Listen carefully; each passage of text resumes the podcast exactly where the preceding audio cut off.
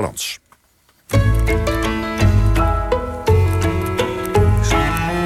De column van John Jansen van Galen. We zijn nog onthutst van het succes van Forum voor Democratie... en de mensen van Forum zelf misschien wel het meest. Want die vechten elkaar van schrik de tent uit. Wie stemde nou op een arrogant jong mens... die toespraken hield in het Latijn? En meteen de grootste partij. Zo'n mokerslag voor het bestel was nog nooit vertoond.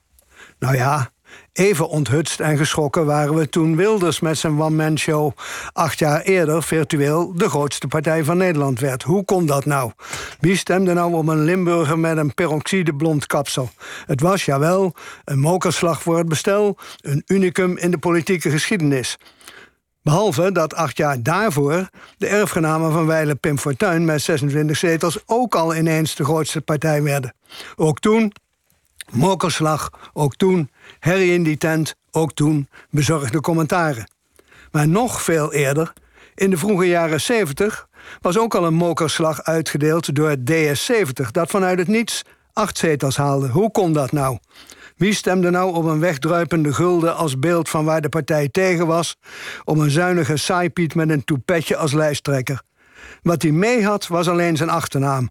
En zijn vader stemde ook op zijn zoon, maar niet dan na eerst bedankt te hebben voor de Partij van de Arbeid, die hij ongeveer zelf had opgericht, en niet dan na dat bedankje pas gepost te hebben op de verkiezingsdag, zodat andere partijen er geen goede sier meer mee konden maken.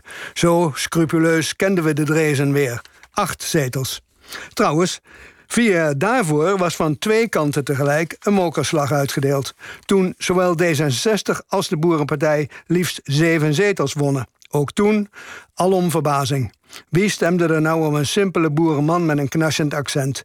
Wie stemde om een journalist met slordig haar die langs de Amsterdamse grachten liep te filosoferen? Misschien is die verbazing nog het meest verbazingwekkend. Er is altijd een deel van het electoraat dat genoeg heeft van het heersende partijkartel, van de elite, van het establishment, hoe je het noemen wilt, en daarom stemt op het absolute buitenbeentje dat belooft aan die toestand een eind te maken. Dat bleek al in 1946. Toen notabene de Communistische Partij Nederland ineens tien zetels haalde. Tien! Hoe kon dat nou? We waren net van de ene dictatuur bevrijd, stemden de mensen op de pleitbezorgers van een andere dictatuur. Wie stemde er nou op een wantrouwige man met een raar hoedje op die kleine sigaartjes rookte? Maar Paul de Groot droomde zich al als minister. Enfin, ook daar werd het herrie in de tent, maar dan twaalf jaar later. Er is niets nieuws onder de zon, zeggen gemelijke vrije tijdsfilosofen dan. Maar er is wel iets nieuws onder de zon. 10 zetels in 46 betekent dat 10% van de mensen een mokerslag aan het bestel wilden uitdelen. En in 67 met 14 zetels voor D66 en Boerenpartij samen nog steeds 10%, want er waren toen 150 zetels. Maar voor Fortuyn, Wilders en Baudet is het steeds tegen de 20% Op naar het eerste kwart.